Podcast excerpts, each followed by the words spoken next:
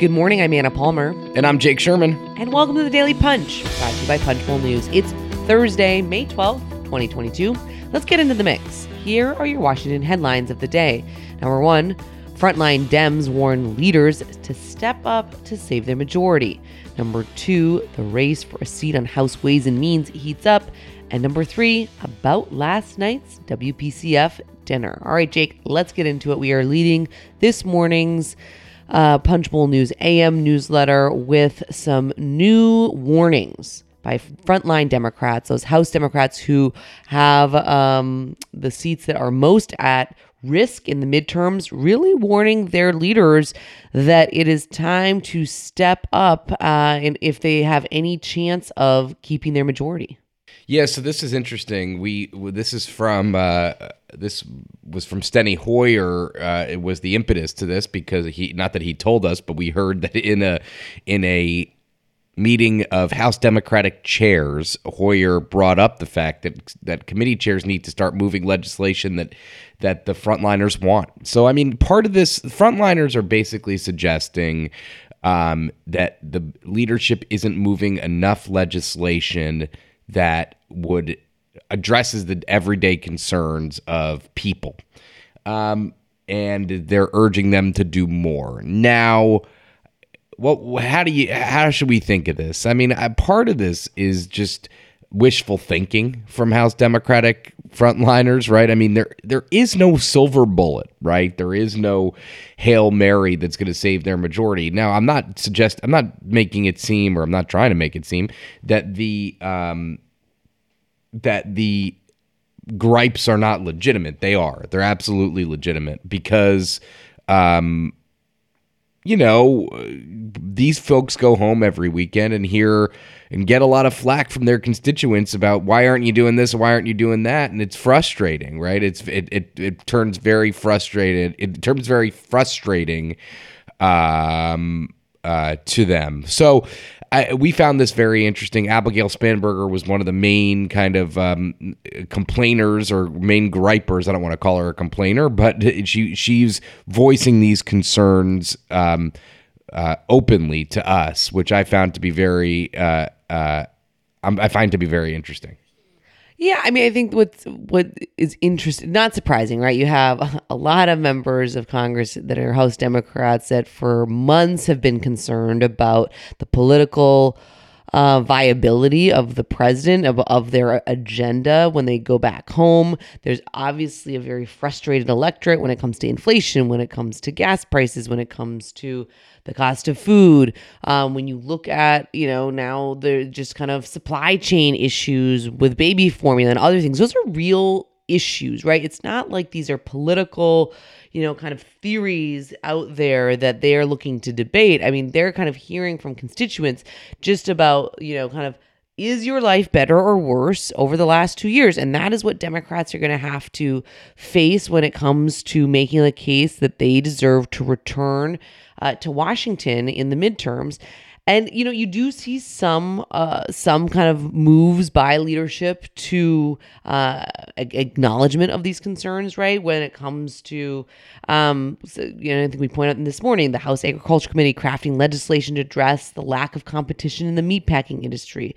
You've got Energy and Commerce working on mental health bills uh, and legislation dealing with the opioid crisis. So they are trying to take on some of these issues, but there's always going to be that frustration that when you're kind of when you're uh, election is you know less than a year away that you and you feel like you're having this pressure that you're going to want leadership to not only feel like they're being responsive to the more progressive wing of the party but also some of the more moderates so the other thing that I would mention, Anna, just as a caveat here, is that even if Democrats were doing this all along and passing whatever Abigail Spanberger or Josh Gottheimer or any frontliner wants, they'd still probably lose the majority according to history, right? I mean, there's we we oftentimes discount or we and members that there's just a this is natural. This is natural. Uh, uh, this is part of politics. The the party in power loses the House in the president's first midterm almost always.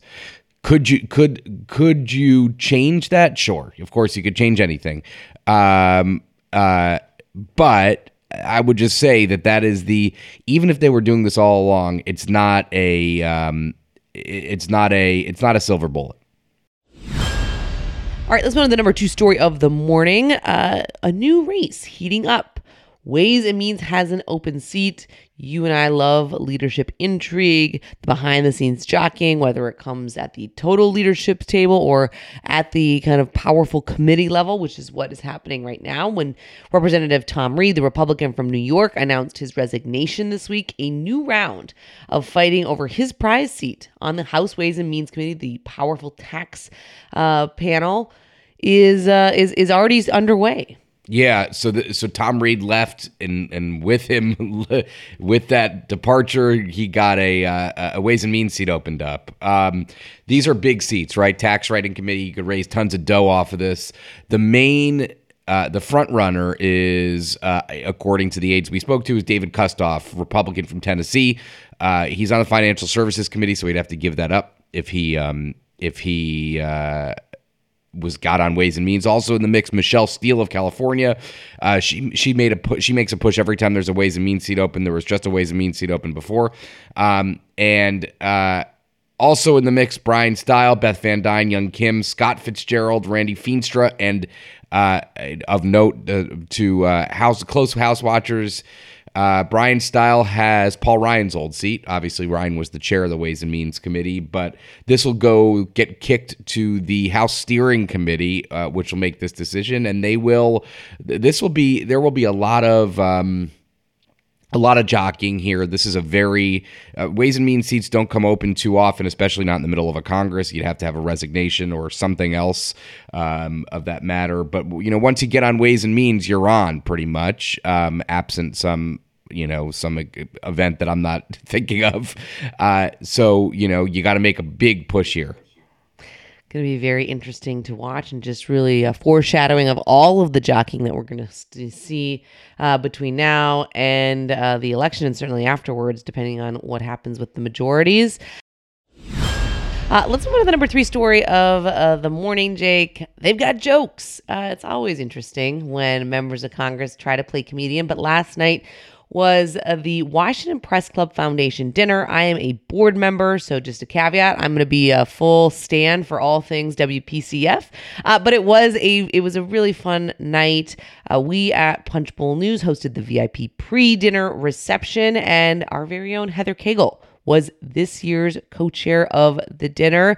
Um, Jake, talk to us about the, the members of Congress. It was Senator Joni Ernst, Republican from Iowa, and Representative Pete Aguilar, Democrat from California, who went head to head as the headliners. Yeah, this is uh it was fun, Anna. I I had a very great time. Uh no, it was it was a, it was really cool. Uh this is the congressional correspondence dinner as we call it, not the White House correspondence dinner. It's very much our um our world of people on Capitol Hill, members of Congress, our uh, uh, we had guests last night, including Nicole Malliotakis, Richie Torres, um, Jim Banks, Lisa Blunt Rochester. Um, so w- we had a, a, really nice time with them. You know, Ernst and Pete Aguilar were the as you mentioned, were the uh, uh, entertainment. Uh, listen, it's a tall task for members of Congress to be funny. Luckily, Ernst and and Aguilar were very funny. Uh, they had their they had their moments, um, and uh, I, am not going to tell any of the jokes uh, because you know they don't. They're not going to land if I tell them. I am decidedly unfunny. I don't know. At five fifteen in the morning, it might land, Jake. It could. This could be your new future. right it, it, it, I'll tell you how it would land on its face. um, and it's and it's funny. It's much funnier when when people have been drinking wine for several hours. So so it was no, it was really fun. It was a great time. Um, uh, Carole Simpson of ABC News got uh, uh, formerly of ABC News got the. Um, uh, Lifetime Achievement Award. They also honored um, Cokie Roberts, the late Cokie Roberts, who is uh, uh, was a long time, obviously a long time figure in DC journalism, and uh, uh, she was honored by Nancy Pelosi, who gave a very nice, very nice speech about about uh, Cokie Roberts, Cokie Roberts' husband, Steve Roberts, uh, formerly of the New York Times, uh, and a professor, I might add, uh, at least he was at GW where I went to school, uh, showed up with his, I believe, kids and grandkids. So it's a very nice evening. Um, and I will say, uh, just as a side note, there was a they gave out Lucira or Lucira, I believe it is, testing, which is a kind of a, a take home PCR level test. Um, which is, I, I mean, I think it's really cool to be able to do that and have a pretty good sense. Although I just had COVID, so I, I have a pretty good sense I'm not going to get it two weeks later. But um, just to have a pretty good sense that you're safe. Uh, and I think we'll be seeing, obviously, we'll be seeing a lot more of that uh, as we kind of head into year 5,000 of this pandemic. All right. And just want to note to everybody, we uh, launched our new ESG platform, The Punch Up. And today we are announcing our racial equity cohort. You can go to punchbowl.news and go to the Punch Up page and read the profiles of the folks who we are going to be bringing together from the industry, from um, the White House, from Capitol Hill to have a conversation in the first one, which is going to be focused on racial equity um, here in the next uh, couple of weeks. And so, really excited about the group that we are bringing together for that. And with that, thank you so much for listening. Leave us a rating and review. You can also subscribe to Punchbowl News at punchbowl.news. Have a great day and stay safe.